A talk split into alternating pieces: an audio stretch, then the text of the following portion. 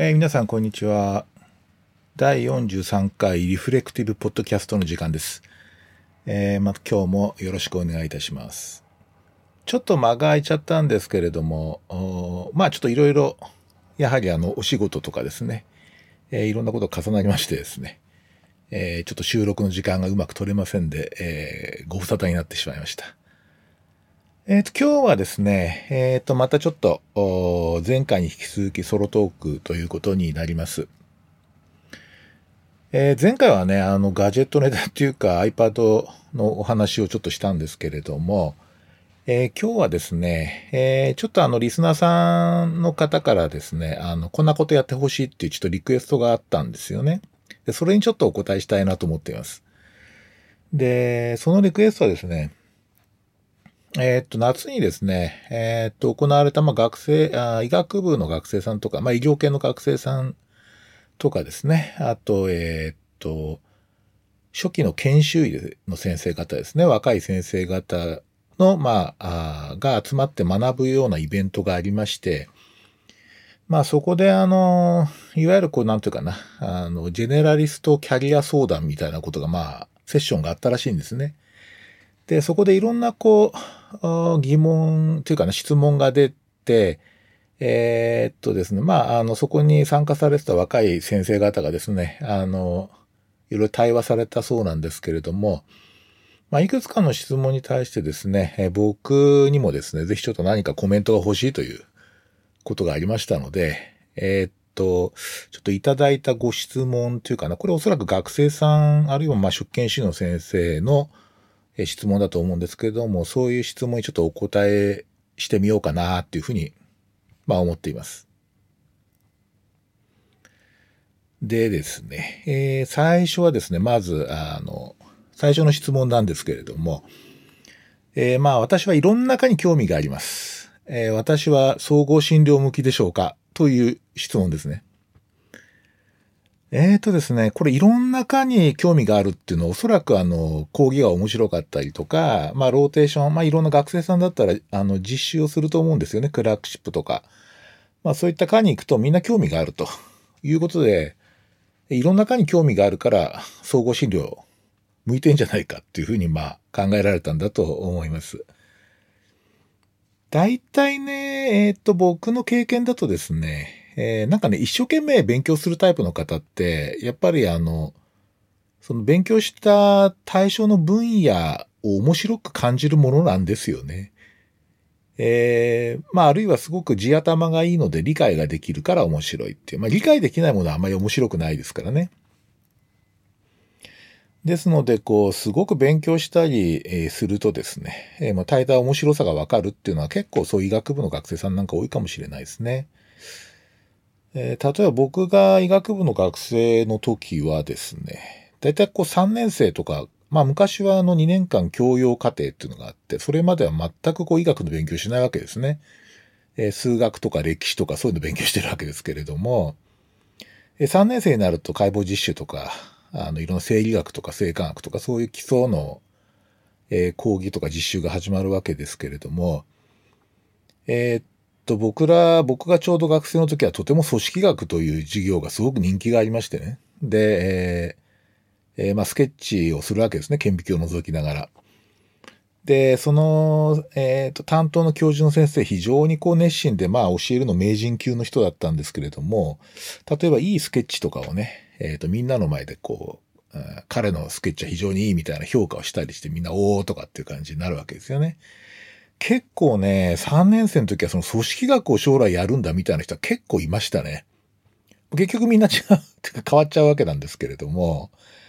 やっぱりあの、えーっと、低学年の時はね、基礎やりたい、まあ、生化学やりたいとか、あの、病理学やりたいみたいな人は結構いたんですけれども、まあ、結局それも消えていくという感じでした。えーっと、まあ、その時にやっぱり一生懸命やったことはやっぱ面白いものなんですよね。まあ、そういうものです。で、特にあの、臨床系になると、やはりあの、教えるのが上手なドクターがいると、その分野に興味が出るっていうのはまあ当然ですね。えっ、と、印象がいいと、まあ、その回やってみようかなみたいな気持ちになるものです。それからそうですね、えっ、と、初期研修、まあ日本の初期研修っていうか、卒業、え、の、え、研修っていうのは、まあいろんないくつかのコアになる科をローテーションするわけですけれども、まあ例えば内科でもローテーションする、どこをローテーションするかっていうのは、まあ病院とかプログラムによって違うわけですよね。えー、消化器だ、消化器と循環器は必ず回るかもあれば、えー、そこは必修じゃなかったりするっていう、まあ、あの、いろんな組み合わせがあるわけなんですけれども、うんとね、やっぱりね、えっと、これ何が面白く感じるかっていうのは、あの、僕の経験ではですね、うんと、結局その、例えば2年間とかかけて、こう、回ったかの、こう、知識とか技術が積み木のようにこう手に入っていくという感じではないんですよね。やっぱ医者としてのこう力が徐々に上がっていきます。総合力みたいなやつがだんだん上がってきますから、当初にその、ローテーションしたかよりも最後にローテーションしたかの方が絶対得るものが大きいんですよね。まあそういう点では、あの、なんていうかな。あの、その時の自分の状況とかね、そういうのによって結構この興味っていうのは変わるんだってことをちょっと知っといた方がいいと思うんですね。で、逆に言うとそれをこうちょっとメタレベルで認知しておくって、認知しておくっていうのも結構大事だと思います。まあ自分が将来何やるかに関して、まあ今これが興味があるからっていうだけでちょっと突き進んじゃうと、実は、えー、もっと別のとこに実は自分があの、自分のこん、自分にとっての一番合ってるかとかあったりするから、まあ、あまりあの、最初にいろいろ決めないでね、あの、いろいろ経験してみるっていうのが結論的にはいいのかなっていうふうには思っています。えっ、ー、と、ちなみにですね、えっ、ー、と、米国では結構ですね、どういう人がこう、ジェネラリストになるかっていうことに関しては、結構研究されていてですね、っていうかね、学生さんでね。で、すごいシンプルに言うと、そのなぜジェネラリストを選んだんですかっていう、まあ日本では総合診療を選んだんですかみたいな質問してみると、まあその総合診療医が扱っている健康問題だとか、それから患者さんの状態とかね、あの、あるいは患者さんの、を見るコンテキストですね。えー、つまり、働いてる場所ですね。総合、あ総合医が働いてる場所が好きなんだっていうのは結構多かったっていうことなんですね。だから結構やっぱりあの、えー、と、実際の総合診療やってる、まあ地域ベースだったら買っていいですし、病院ベースでったらホスピタリストって言っていいと思うんですけど、彼らがどんな問題取り組んでるのか、で、彼らが取り組んでる問題がすごく面白いっていうのが結構、その分野を選ぶ、うん、モチベーションになるみたいですね。で例えばその腎臓病学の免疫のプロセスが非常に興味あるから腎臓病を選びましたっていうのはあるんですけど、総合診療の場合は、やっぱり具体的な患者像とか、取り組んでる問題へのアプローチだとか、そういったところに興味を持っている場合がすごく多いので、ま、そういう点ではいろんなこう総合診療の現場を見た方がいいと思いますね。それこそあの家庭医からホスピタリストでだいぶ違いますから。まあ、それこそあの、僻地離島の家庭医から都市部の家庭医、それから、えー、中小病院のホスピタリストから産児医療機関のホスピタリストまで、もういろいろあの、幅広いですからね。まあ、その、なんとかな、あの、仕事の場の幅広さ自体が、まあ一つ特徴とも言えるんですけども、まあ、なかなかそういうのを見る機会がね、えっ、ー、と、学生とかそう、えー、初期研修の段階ではないでしょうから、まあぜひそのあたりいろいろ出かけてみてみるといいなというふうには思ったりします。あとですね、やっぱりね、自分がどんな思考性があるのかっていうのは結構ね、年取ってからじゃないとわかんない場合も多いんですよね。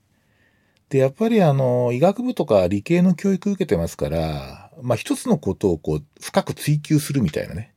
そういったことがやっぱり美しいんだっていうか、その理系らしさっていうかな。あの、価値としてこう高く置くところがありますよね。で、実際はこう理系なん、理系のこう分野なんだけれども思考性としては例えばもっと幅広くね、バリエーションの方がむしろ好きなんだ、みたいな。こう幅広くいろんなものを見ること自体が好きなんで、一つ一つの、一つこう、なんていうかな、細かいところをガーッと掘り下げていくっていうのは、実は自分は合わないんだ、みたいな思考性の人も当然いるんですよね。それは僕ですね。で、あの、僕はもうそれこそ、あ、これ俺深さを求めるタイプじゃないなって思ったのは、やっぱりね、40ぐらいでしたね。40ぐらいになってはっきり分かったっていうところがあるので、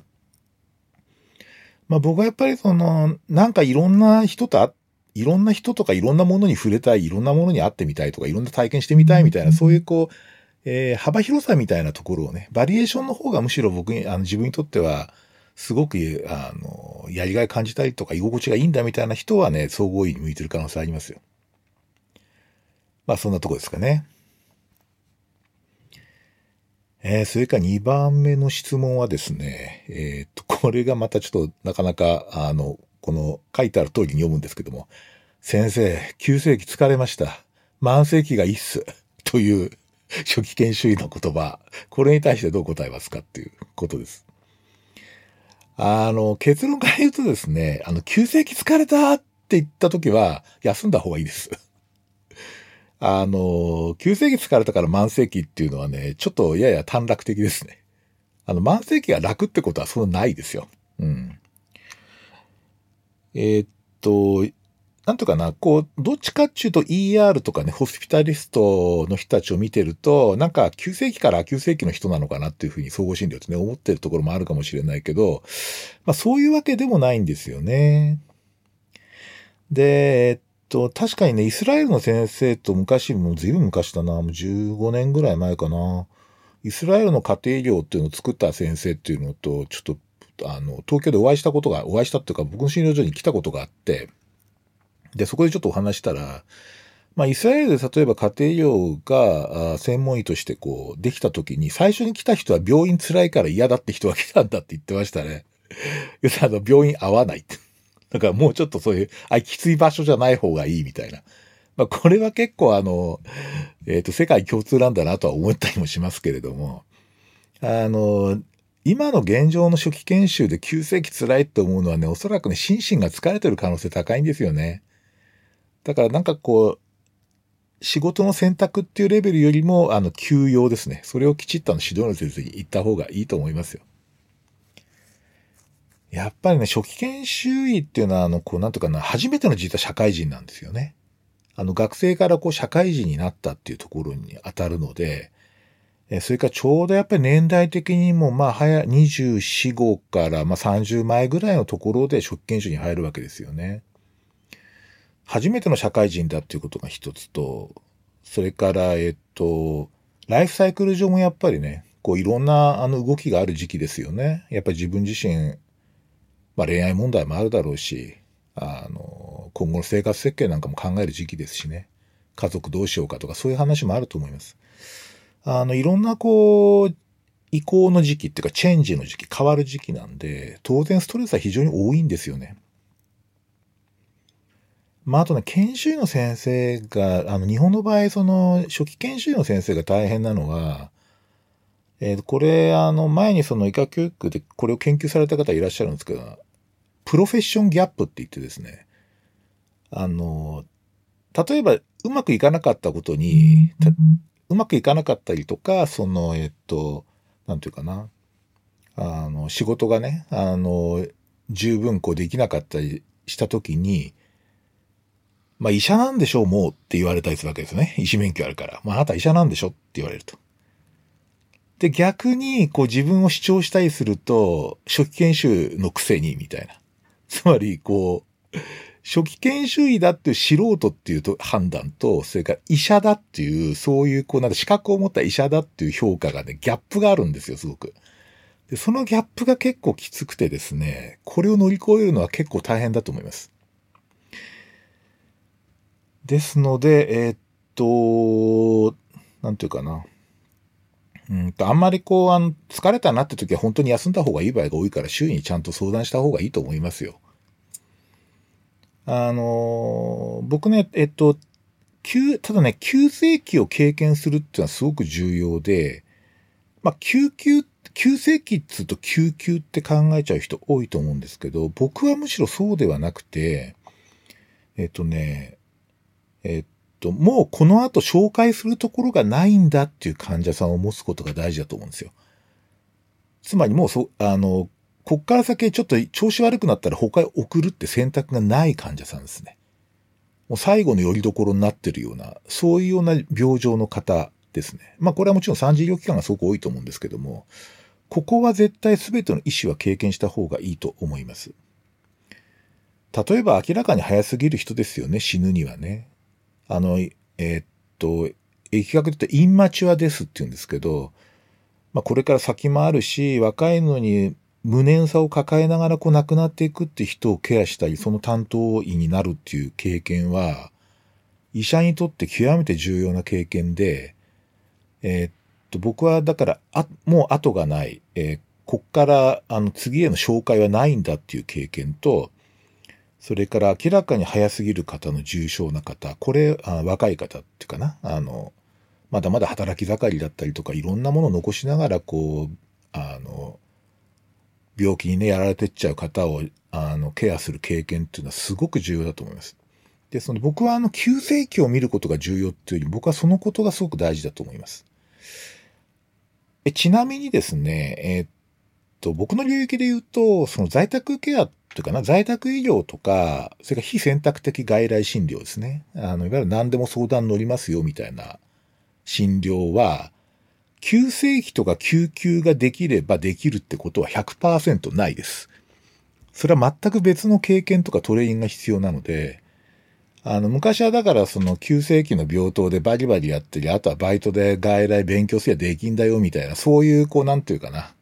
あの、嘘っぽい 嘘っぽいっていうか、それが本当だと思われてたんですけども、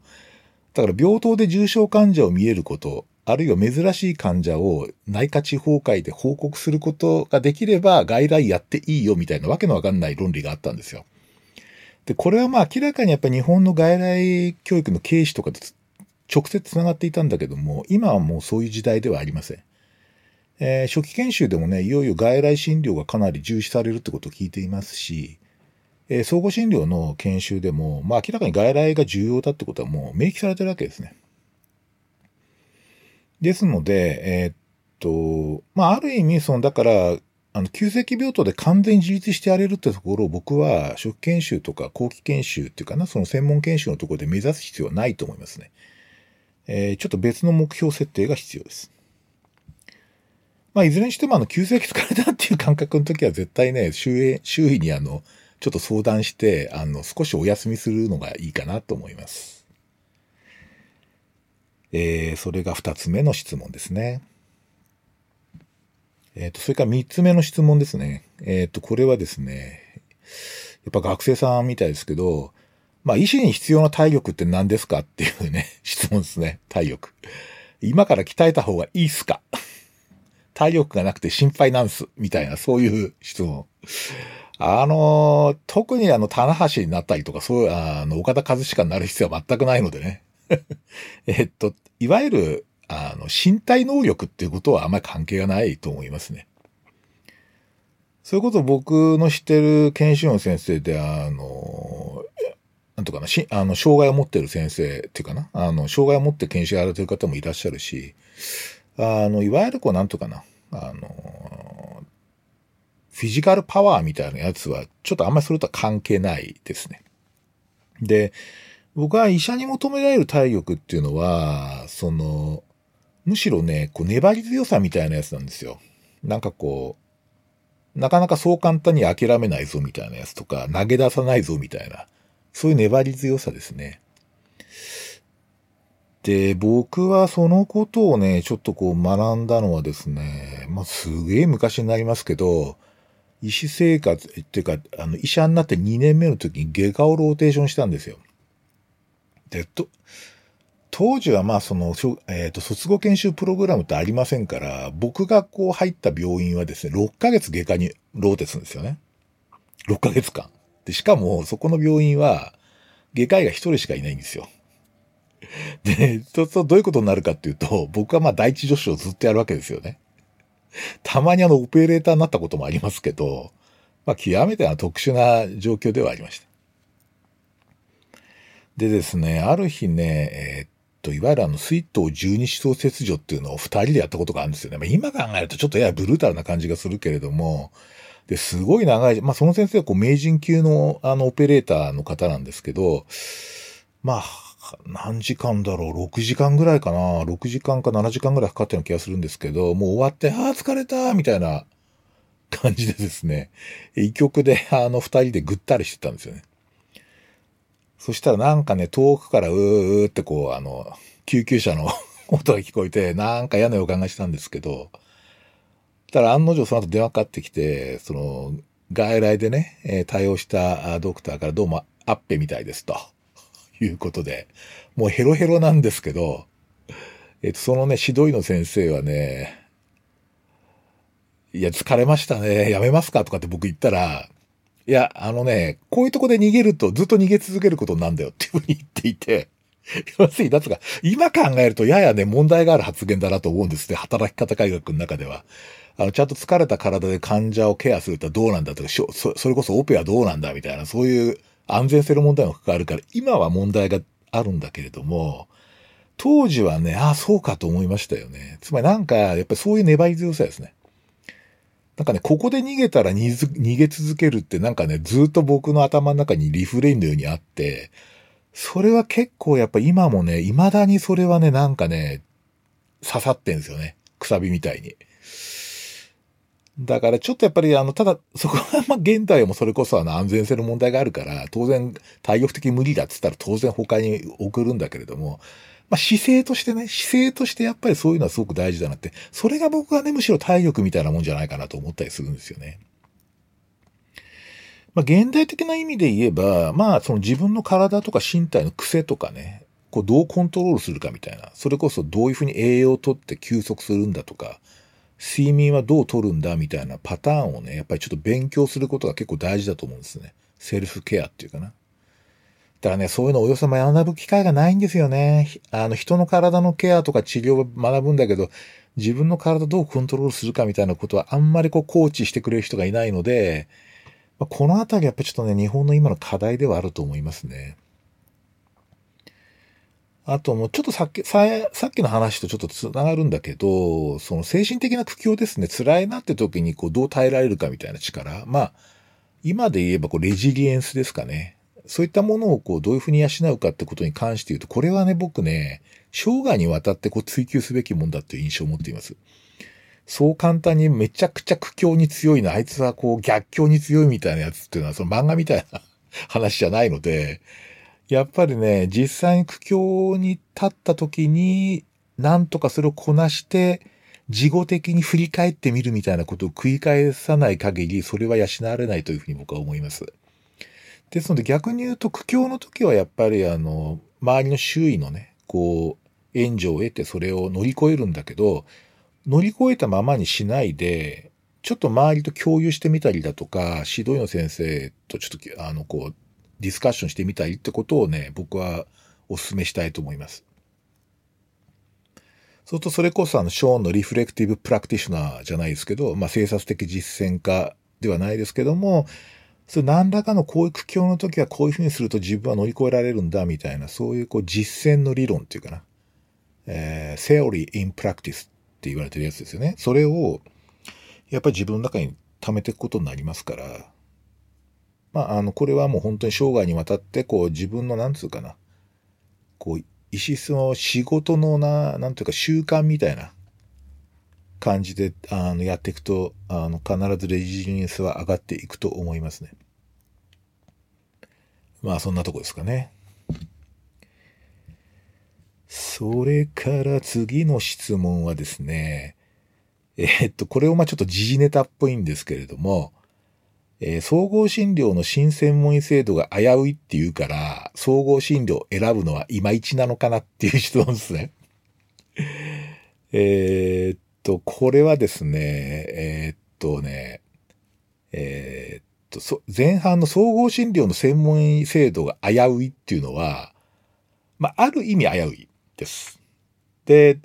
ただ後半の総合診療を選ぶのはいまいちっていうことはありません。これもうちょっと 詳しく言うと、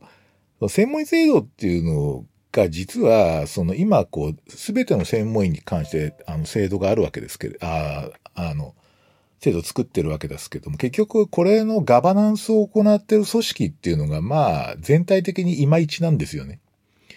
まあ、これはあの、日本のこう、なんていうかな、あの、こういうこう、ある種イノベーティブな問題っていうか、その、現状どう改革していくかみたいな主体の力がね、やっぱり、あの、弱まってるっていうところを反映してるんだけれども、ただ、あのー、なんていうかな。えー、っと、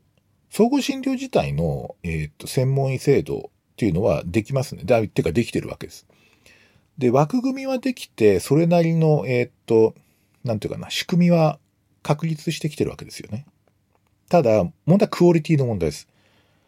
で、クオリティはね、あの、制度自体が保証してくれるってことは今んとこ、つまりその機構、専門機構が作ってる制度自体が質も保証してくれるっていうことはあんまり期待しない方がいいと思います。つまり、どっちかっていうと、個々の、その、え、ー、総合診療に関するプログラムの質とか独自性を担保するってことがすごく重要な場面です、今は。特にここ10年ぐらいはそうだと思います。つまり、その、いや、僕、その総合診療の検証終わりま、あ、専門検証終わりましたっていうこと自体が実は何かを証明することはあまりなくて、むしろどのプログラムを終了したのかみたいなことがむしろ問われちゃう。まあ今の初期研修みたいなもんですよね。ですので、うんと、やっぱりちょっとプログラムですね。その、えっと、総合診療の専門研修プログラムがどんなこうポリシーを持って、えー、どんな質保証か、あの質の、えっ、と、レジデントを育てようとしているのか、どんな総合診療を目指すのか、家庭を目指すのか、ホスピタリストを目指しているのか、どこが独自性なのか、自分たちの、あの、独自の打ち出しはここにあるんだみたいなことを明確に言っているようないいプログラムを出たってことはすごくね、あの、ある意味ブランドになると思いますね。自分自身の。で、従って、あの、これからこう、プログラム同士のこう競争が始まる感じになると思います。どこで、どこのプログラムでも全く同じ研修が保証されるってことはないと思いますね。今の、え、っと、仕組みの中ではないので、それは初期研修と同じですけれども、あの、そこはちょっといろんな、少しこう、あの、皆さん自身が調査するっていうかな、あの、自分自身の視点とか見る軸を持って、いろんな人と話したりとか聞いたりとか見たりだとか経験したりだとかする中で選んでくるかれるのがいいかなというふうに思います。このプロセスをこう、あなんとかな、あの、プログラム同士のね、いろんなこう、ある意味、いい意味での競争っていうのがあることによってスタンダードが少しずつ上がってくんじゃないかなというふうに僕は期待しているとこなので、総合診療自体、そして家庭医だとかホスピタリスト自体はもう世の中必須ですからっていうか、日本のヘルスケアシステムがサステイナブルになるためには決定的に必要なんで、あの、なんかあってもなくてもいいってものでは全くないんですよ。ですので、そこは確信を持っていいと思います。まあちょっとここ10年ぐらいはね、あの、そういう点では、あの、プロ、プログラムっていうか、あの、研修、専門研修自体の、こう、ちょっとプログラムごとの差とかね、それから特色の違いみたいなやつがちょっとクローズアップされる時代になるだろうなっていうふうに予想しています。さて、それで、えー、次の質問ですけども、うん、これもよく聞くんで、これ学生さんだと思うんですけど、えー、っとですね、え大学の中では総合診療やりたいとは言いづらいです。必ずなんでって言われるっていうね、必ずなんでって言われるっていう、聞かれてしまう。で、なんでって言われた相手に一言で説明できませんっていうね。まあ、これも気持ちわかりますけどね。自分は循環器か呼吸、あ循環器か救急ですって答えていると。つまり自分としては総合診療やりたいんだけど、聞かれたら循環器か救急ですって言ってると。そしたら、そうか、頑張れって言われると。で余計なこう、争いっていうかな。こう、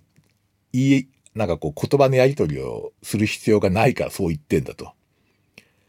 だけどなんか自分ではちょっと心が痛むみたいな、そういうことですごくいい人ですね、あの正直な。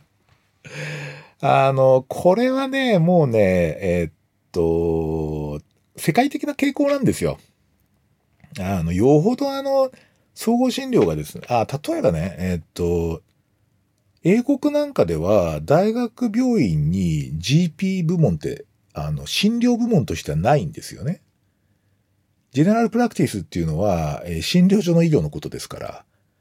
ですので、大学の付属病院にジェネラルプラクティスがあるってことはないんですよ。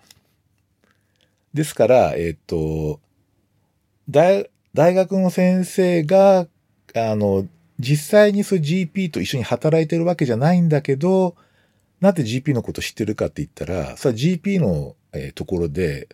受けた医学教育が必須のものだからですね。例えば、下手すると、毎年1、2ヶ月ぐらい行くわけです。GP のとこに、あちらでは。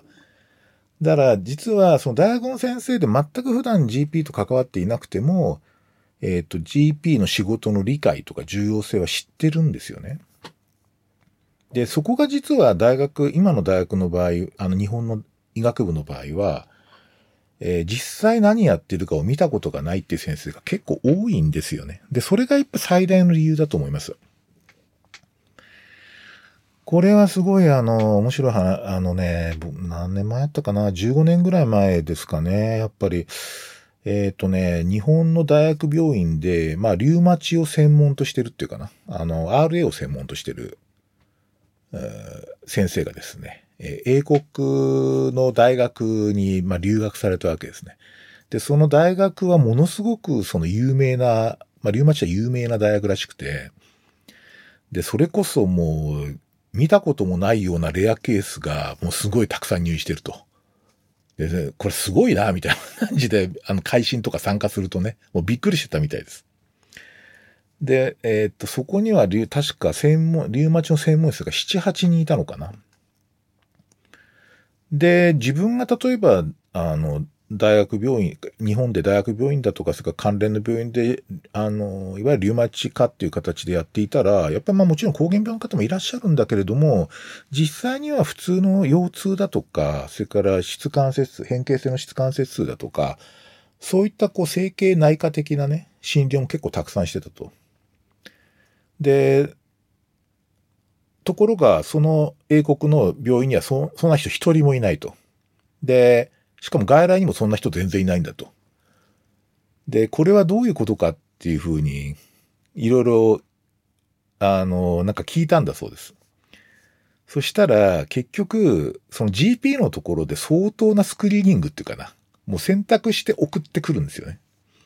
で、やっぱりそこでこう、リウマチ部門がすごくこう、あの、なんていうかな、こう、本当に難しい病気とか、あの、それこそ、その、医学の最先端のこういろんなこう研究しなきゃいけないような病態の人が来たりするっていうのにはやっぱり歴史があったそうで、やっぱりその例えば GP からこの関節炎は何だって紹介されて、で、これですよって返していくと。で、そういうこう、専門医と GP とのやりとりの中で、GP の目が養われるわけですよね。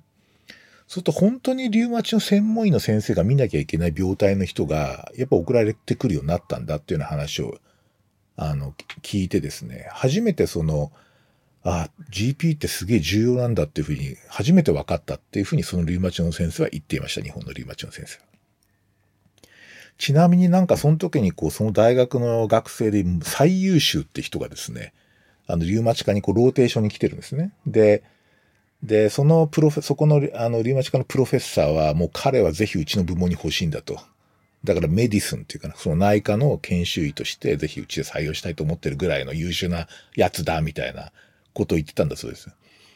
それで、その実習の最終日になんかそこにたまたま一緒にいたらしいんですけども、君は将来どうするんだって言ったら、その優秀な学生は僕はあの GP になりますと。ジェネラルプラクティショナーになりますって言ったら、あの、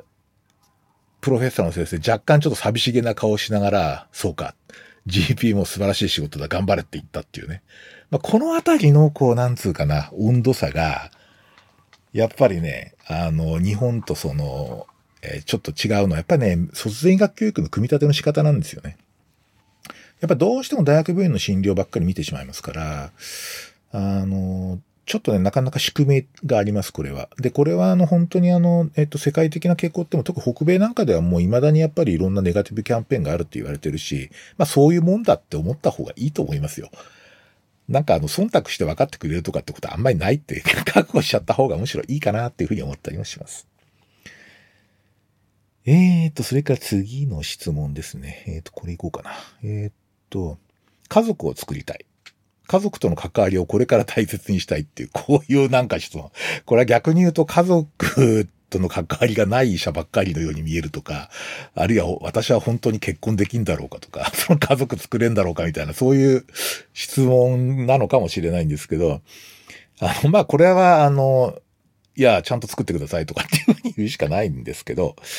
あの、結構ね、あの、まあこれ一般的にやっぱりこうミミレニアル世代っていうかな、あの平成生まれ以降の人？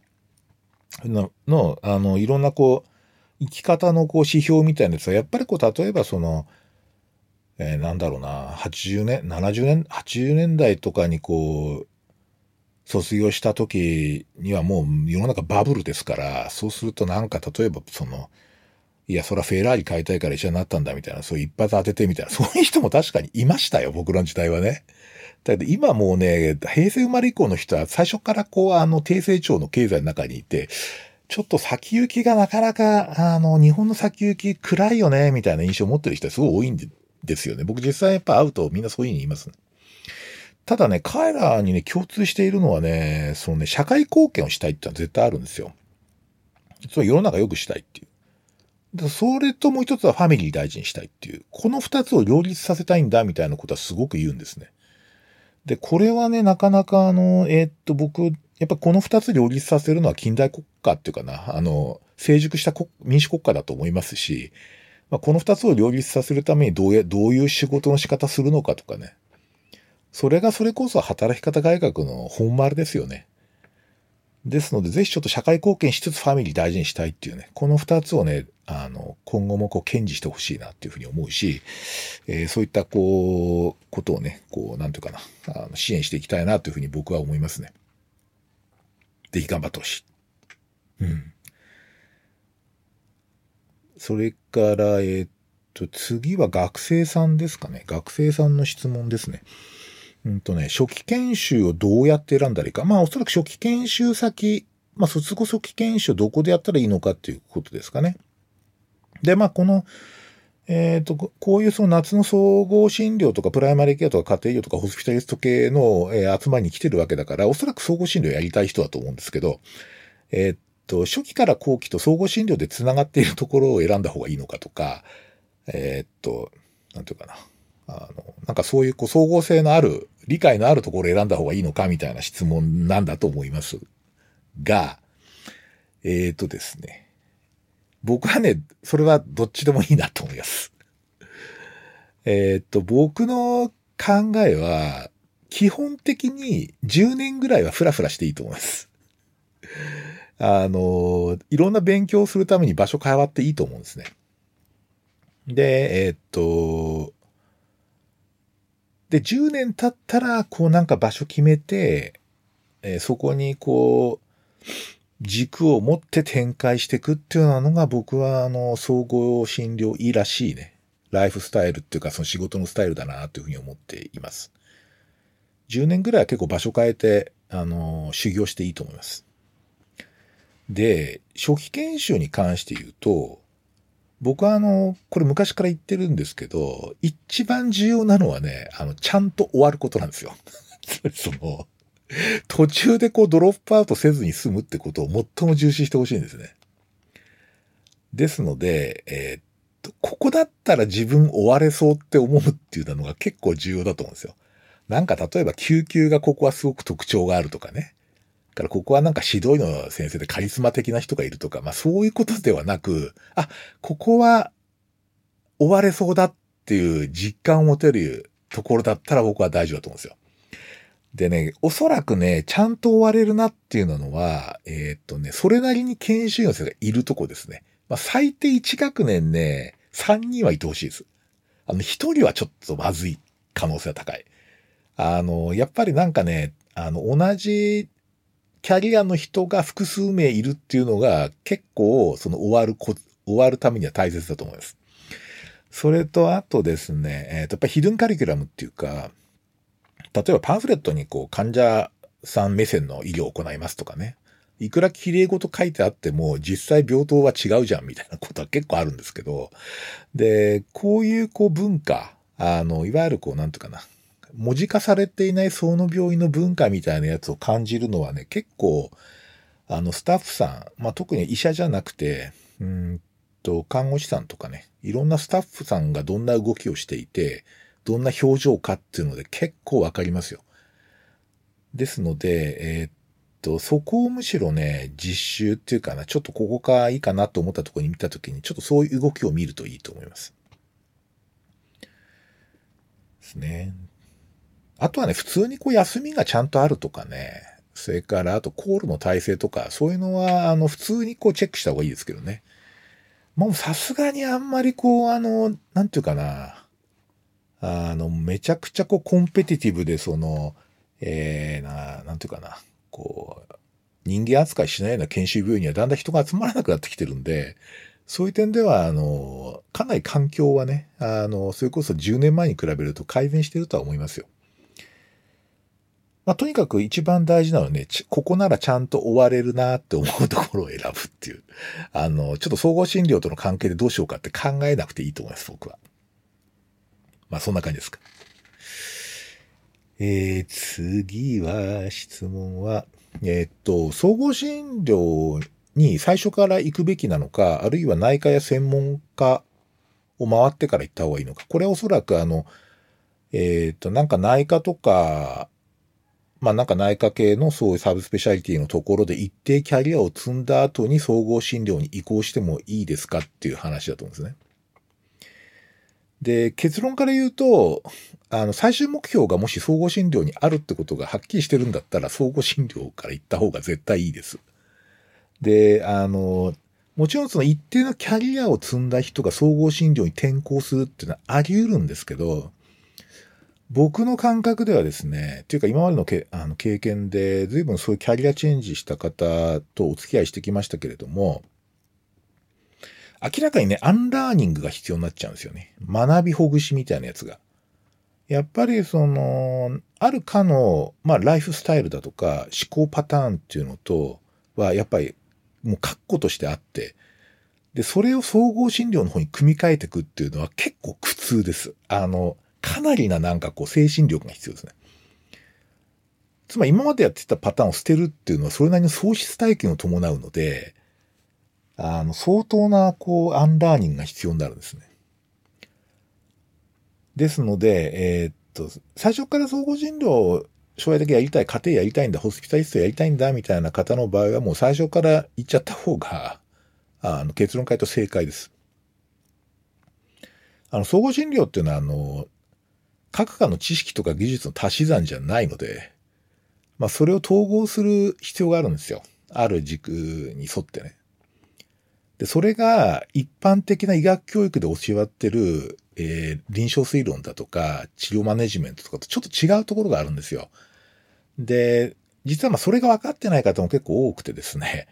あの、なんとなくこう、いろいろできるから総合診療じゃねえみたいな感じを言う人はいるんですが、そうではありません。まあ、例えばその、総合診療やるために必要な病棟研修って何かっつったら、あの、内科学会地方会レベルの珍しい病気を見ることではないんですよね。ものすごく単純化して言うと、在宅診療のスキルをね、能率的に獲得する場所なんですよ。あの、在宅診療に必要なスキルを、えー、っと、在宅だけで学ぶのは難しいです。っていうかね、効率が悪い。っていうのは、どっちかというと在宅診療って比較的動きが少ない場所なんですよね。それからあと疾患群もやっぱり比較的モノトーンです。ですので、そこで、あの、臨床経験を積むある一定の練習経験を積むためには、ちょっとかなりの時間が必要なんですよね。まあ、それはあまり効率的ではないので、むしろ病棟で、え在宅診療のスキルを獲得するっていう意識でやった方がいい。例えば、多疾患併存、マルチプル、あマルチモビリティの患者さんをどうマネジメントするか。それから例えば、その地域で非常にコンプレックスな複雑な困難事例だった人を一時的にこう、そのなんていうかな、えっ、ー、と、悪性サイクルみたいなやつをリセットするために入院する人を受け持つことによって、あの、なんていうかな、その悪いサイクル、心理、社会、経済的なサイクルを、あの、一回こうリセットするようなそういうマネジメントだとか。あとは過去期慢性疾患って言って入退院を繰り返しているような慢性心不全であるとか、慢性腎臓病あるいは COPD だとか、まあそういった患者さんをマネジメントするとかっていうところで実は在宅ケアのスキルを獲得することができるんですよね。ですので、いわゆるこう内科の研修で内科の各科をローテーションして各科のいろんなこうなんていうかな、あの診断とか主義を身につけていくっていうこととはちょっと違うベクトルなんですよね。ですので、えー、っと、後から逆にもう内視鏡せっかくできるようになったけど、これはやりませんとかですね、人生権ができるようになったけど、もうこれは捨てますとか、そういうのはちょっとね、やや悲しいものがあるので、えっ、ー、と、やっぱりあの、最初からこう、えっ、ー、と、将来のキャリアとして、えー、ジェネラリストを考えているんだったら、僕は最初からやる方が絶対いいというふうに思っています。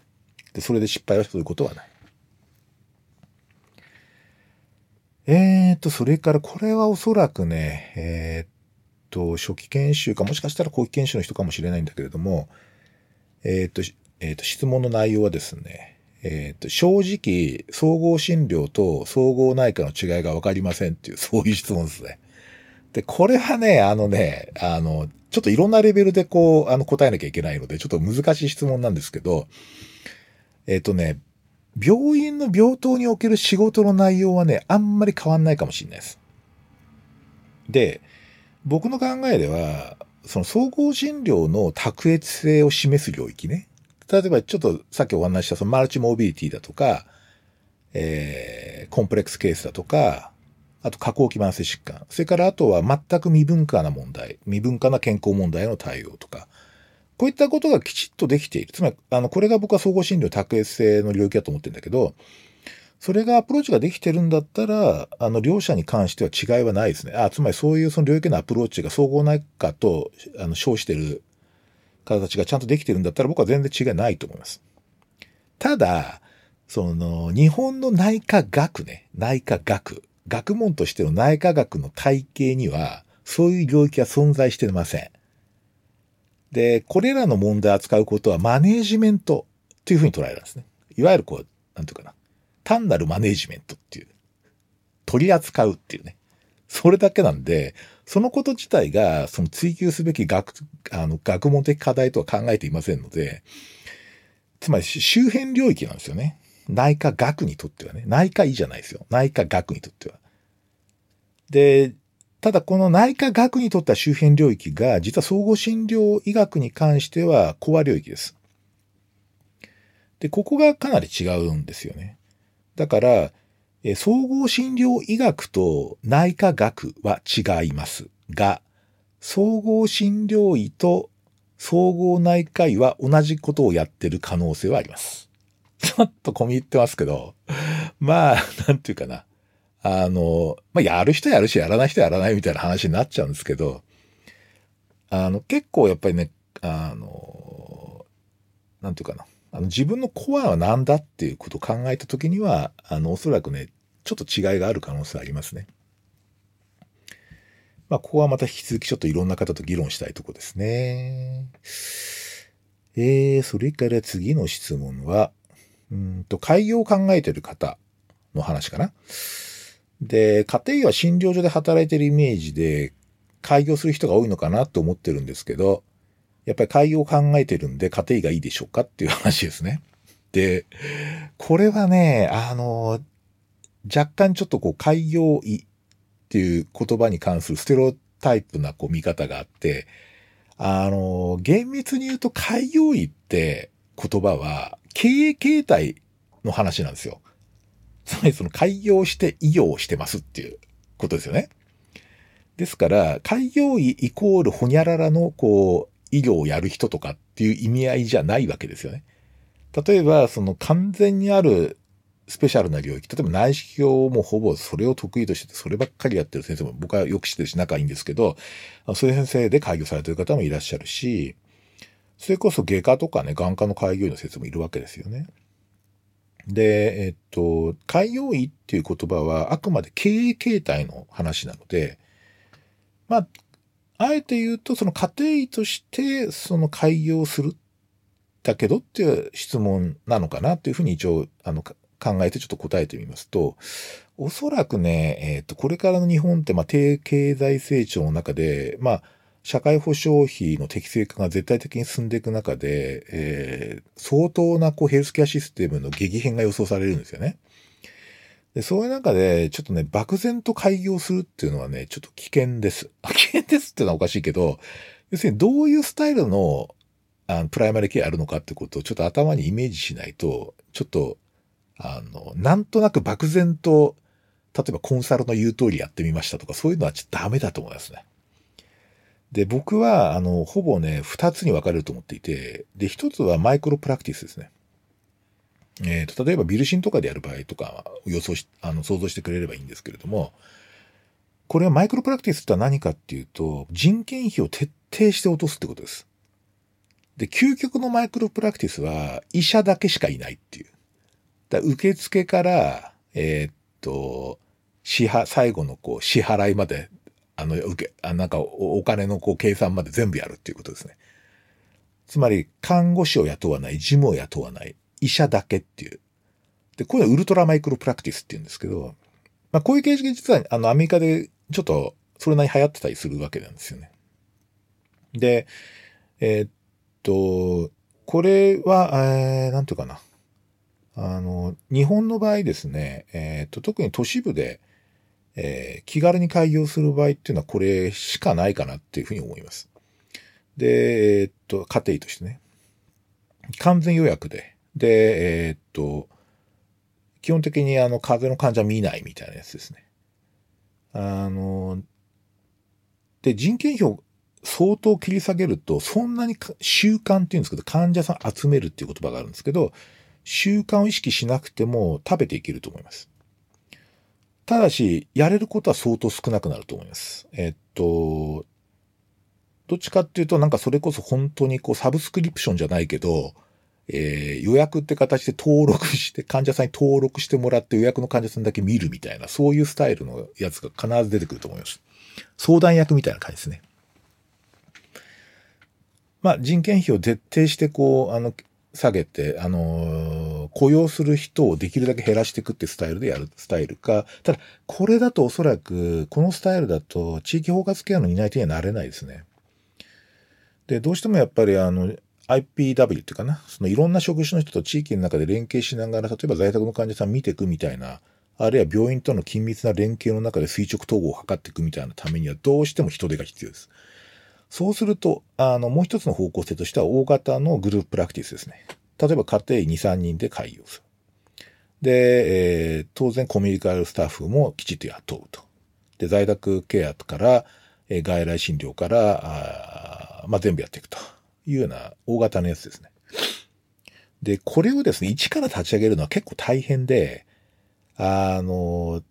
まあそういう方も、あの、います。僕の知り合いの中で一から立ち上げた方いらっしゃるし、成功してるんだけれども、おそらくこのタイプは、えー、っとね、僕は今の小病院の外来機能をこういう形でリフォームするっていう形で実現するスタイルだと思っています。ただ、あの、地の利とかね、いろんな条件が重なれば、あの、一からこれを作ることも可能だと思います。ただ僕はあの家庭医の主たるキャリアパスが開業だってことは僕はちょっとあんま考えてなくて。で、例えば大型グループプラクティスが病院で作るだろうっていうことに関して言えば、当然病院の勤務医になるわけですよね。ですので、うん、家庭イコール開業ということではありません。しかも開業に関してはかなりこうイノベーティブな発想が必要だってこともあるので、えー、相当ハードル高いですけれども、ただ開業医ならではのいろんなこう、なんというかなメリットもありますから、まあそういう点でちょっとよく考えて、周り見ながら、状況も判断しつつやっていくってことでしょうね。えーと、次は、えーと、特に学生時代にやっておいた方がいいことなんですかっていう、これなかなか渋い質問なんですけど、僕はあんまりこういうことを言うっていうのは、なんかいかにも年取年取ったな、みたいな感じなんで、あんまり あの答えたくない感じもあるんですけど、僕はあの、えっとね、最近の学生ってやっぱり結構スマホですごい、スマホ中心でやってる人多いですよね。あの、レポートもスマホで書いたりしてると、これ見ましたけど、びっくりしましたけど、まあできることでもちろん当然できるんだけれども、え、っと、結構ね、あの PC を積極的に使うっていうか、まあノート、少なくともノートパソコンを購入して、あのスマホじゃない、そういうこうあの PC を使ったスキルを身につけていくっていうことが結構ね、先々重要になってくると思います。まあ、もちろん前回のね、あの回でお話したように iPad でも可能なんですけど、あの、いわゆるスマホで全部済ましちゃうんじゃなくて、ちょっと PC を使いこなすってことをぜひちょっと覚えてほしいなっていうふうに思ったりしますね。もちろんこれブラインドタッチも含めますね。えっと、キーボードをね、自由に操れるっていうのは結構電カルの時代では重要ですし、あと将来こう発信ね、あの自分で何かを発信してこうみたいな時にはとても大事なスキルになるので、えいいなと思いますね。まあ、プログラミングなんかもやるのも、これからは結構ね、必要なスキルになる可能性もあるんですよね。